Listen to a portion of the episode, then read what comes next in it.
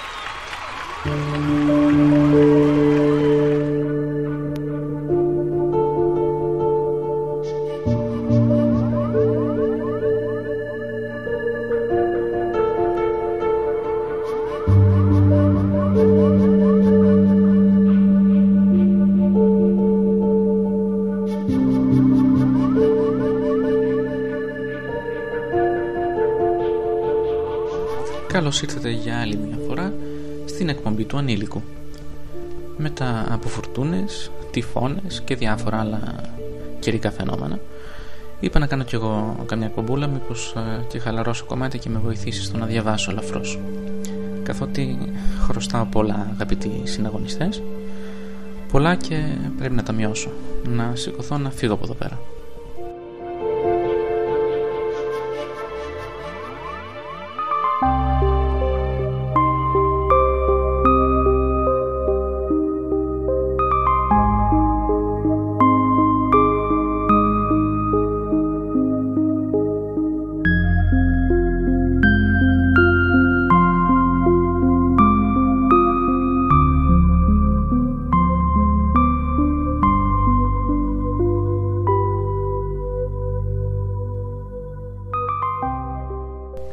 Όχι όμως, υποσχέθηκα για το καλό σας να μην ακουστώ τουλάχιστον πεσημιστής. Έτσι λοιπόν θα μπω στα θέματα της εκπομπής, θέματα που με εντυπωσίασαν, που μου τράβηξαν την προσοχή και που με τη σειρά μου και εγώ θέλω να τραβήξω την προσοχή σας στα συγκεκριμένα θέματα.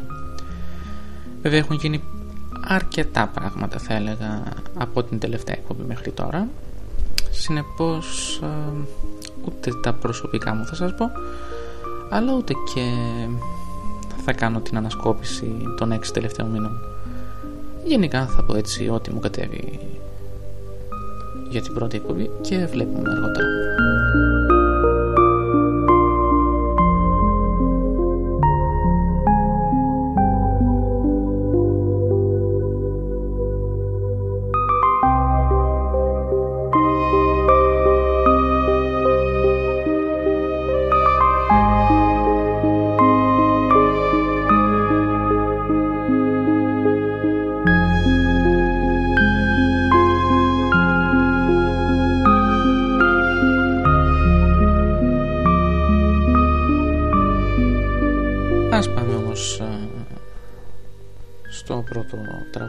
Για αυτή την εκπομπή και ας αφήσουμε λίγο τα γνώριμα μουσικά πατώματα.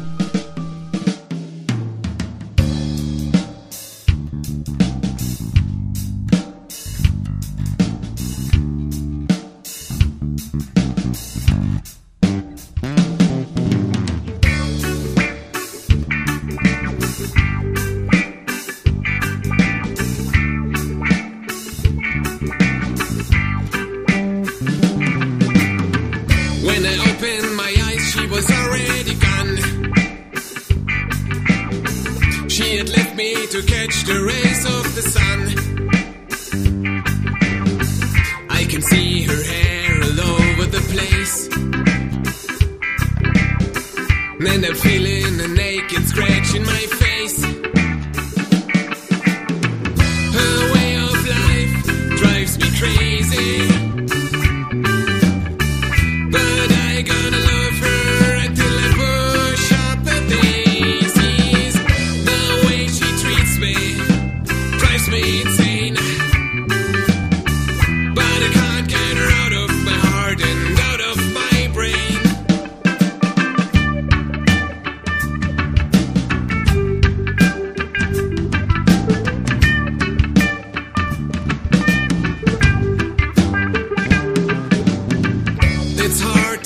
her, it's hard to hold her.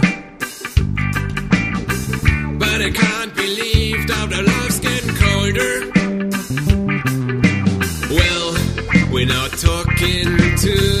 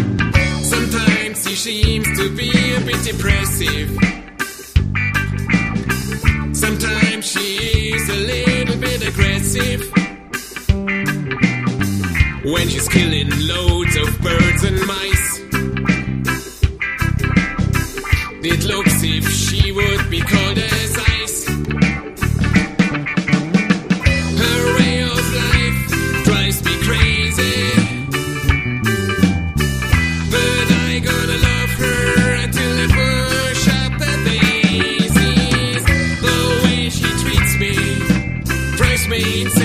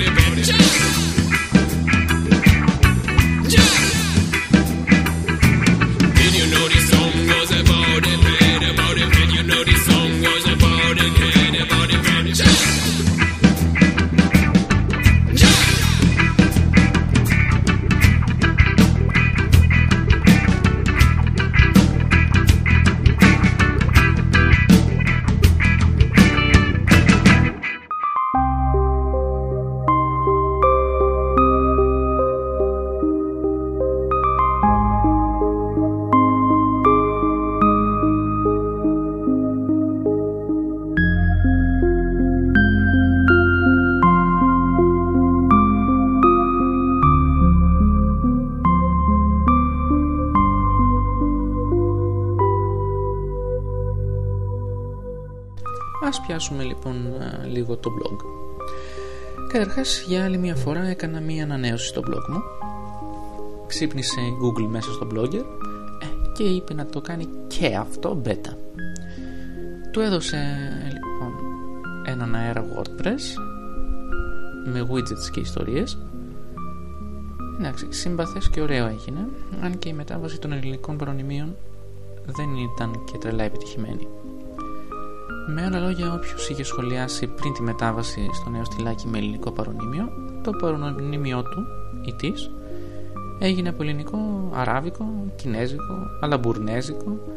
Μια φορά ελληνικό δεν παρέμεινε.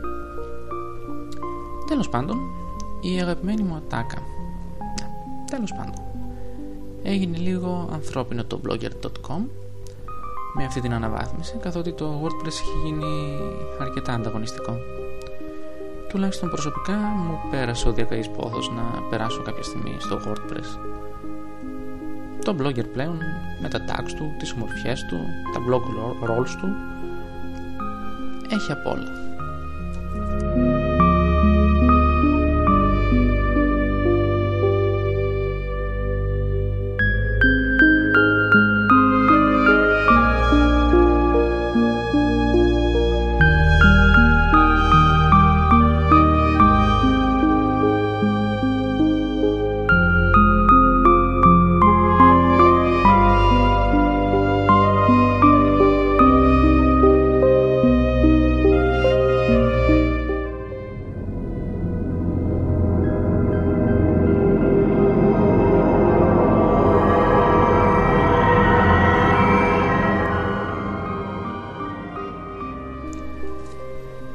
Αυτό το διάστημα ξεκίνησε και η τρίτη σεζόν του Lost.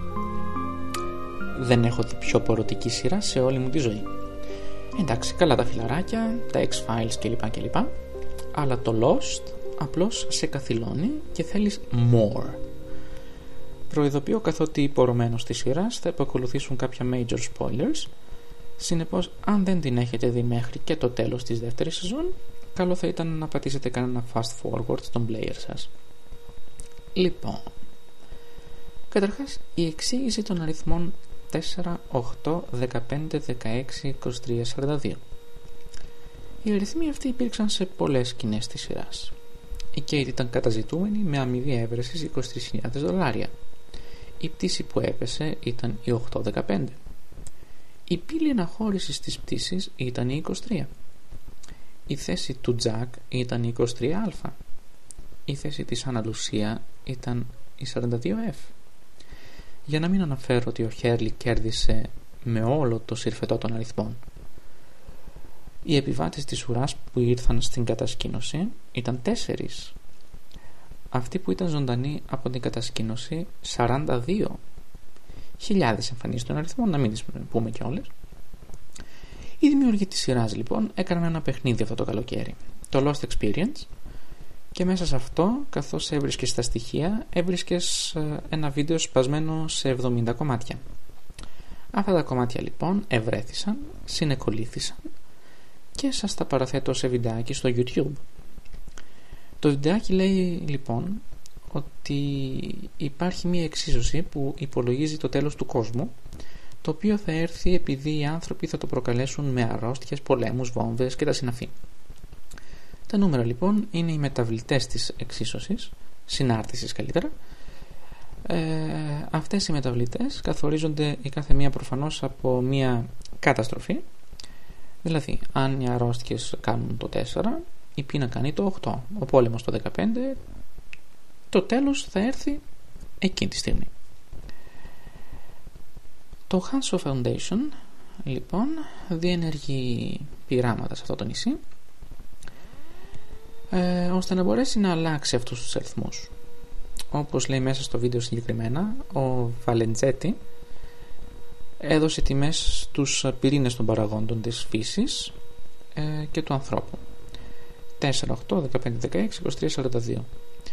Μόνο χειραγωγώντας το περιβάλλον, βρίσκοντας επιστημονικές λύσεις στα προβλήματά μας, ε, θα μπορέσουμε να αλλάξουμε αυτούς τους παράγοντες και να δώσουμε μια ευκαιρία στην ανθρωπότητα να επιζήσει. So cool. Δεν βρίσκεται. Όποιος θέλει ας δει για την απομαγνητοφώνηση του βίντεο στο link ε, του Insomnia. Thank you και να μάστε. Πάμε για άλλο ένα song και επιστρέφουμε. The honeyman's here, the wave lapido. Your honeyman's here, the wake of the night. Oh, oh yeah.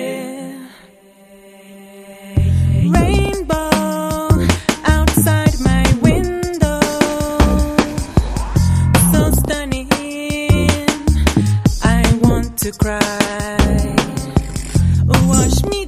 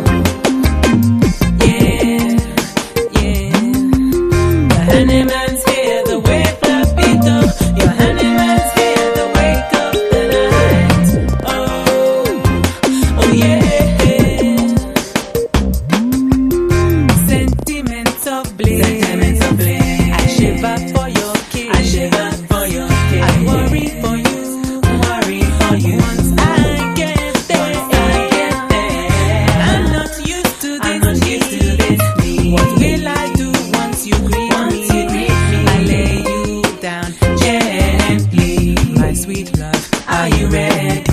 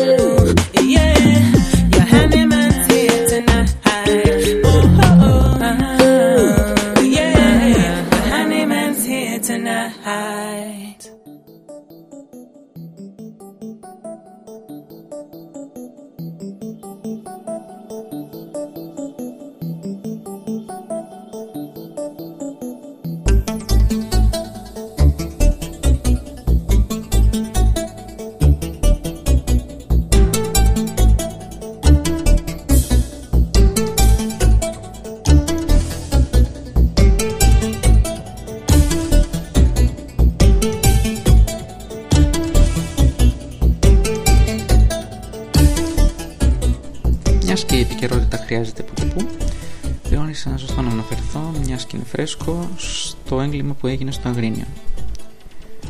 Έχουμε και λέμε λοιπόν πέντε άνθρωποι πήγαν για κυνήγι ηλικίες 17, 21, 23, 30 και 33.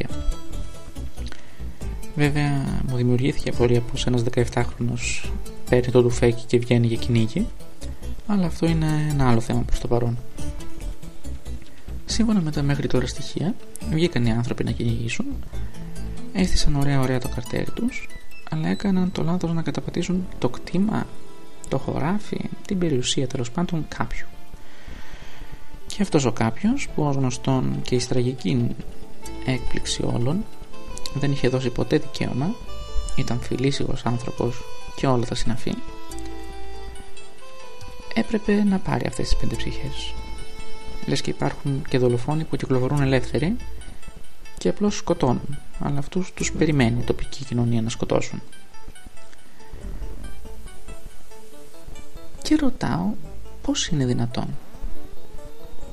Πολλοί φώναζαν για το ότι ήταν αγράμματος, χωριά της, είχε άλλα ένστικτα που περιελάμβαναν το δίπτυχο περιουσία ίσον ζωή, συνεπώς καταπάτησή της σήμαινε και ανάγκη για επιβίωση. Δεν τα πολύ δέχομαι όλα αυτά, τέλος πάντων. Θα αφήσω παράμερα την έκπληξη της ελληνικής τηλεόρασης. Πώς είναι δυνατόν αυτός ο άνθρωπος αν δεν πήγαινε στην εκκλησία να μην ξεκινούσε ο Άγιο, το Άγιος ο Θεός ο Παπάς; Γιατί και ο τρελός του χωριού στην εκκλησία από τους πρώτους πάει τουλάχιστον στο δικό μου το χωριό. Ό,τι και να πω το μόνο που μπορώ να πω είναι κρίμα για τις ψυχές τους και τον έξι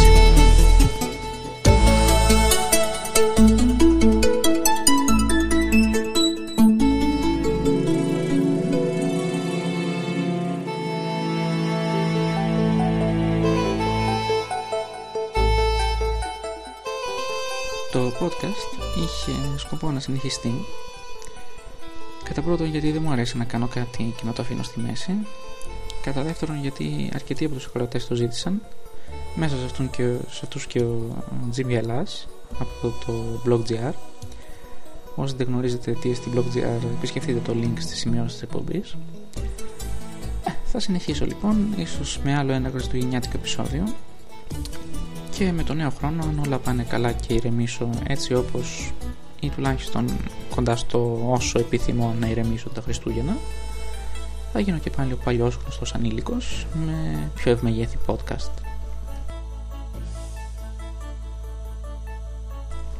Σας ευχαριστώ ιδιαίτερος για το ενδιαφέρον σας όλους αυτούς τους μήνες όχι μόνο για την εκπομπή αλλά και για μένα μέσα από την καρδιά μου.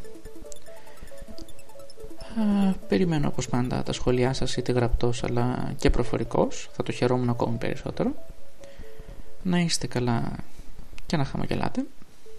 Γεια σας και καλή τύχη. Thank